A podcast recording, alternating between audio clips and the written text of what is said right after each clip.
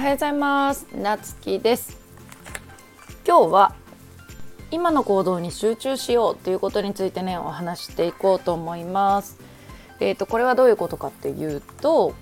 先日読んでた本の中でね、あのご飯を食べるときはご飯を食べる、水を飲むときは水を飲みなさいっていうね、言葉が書かれていて、まあちょっと正確にはねこういう書き方じゃないんだけど、であの私で以前にもあのマッサージのねあの体のねケアしてくれる方にも言われたことあるんだけど、あのご飯を食べるときはちゃんとご飯に集中して食べなきゃダメだよみたいな、まあ確かにね多分これみんな頭では分かってるんだけど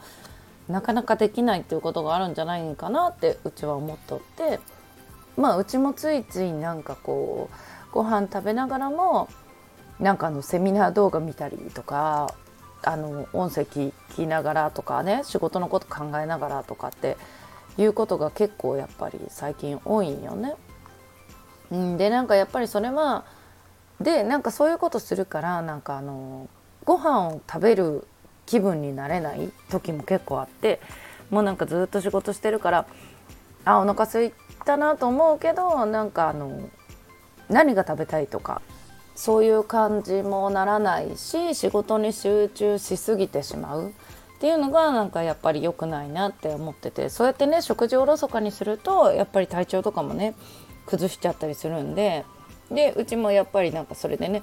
あなんか最近体だるいなとか、やっぱりあの食べるものによってね体ね体調変わってきちゃうんで当然で、まあこれもなんか自分のケアもねその体調管理とかも含めてやっぱり仕事だからまあ仕事だからっつったらあれだけどね、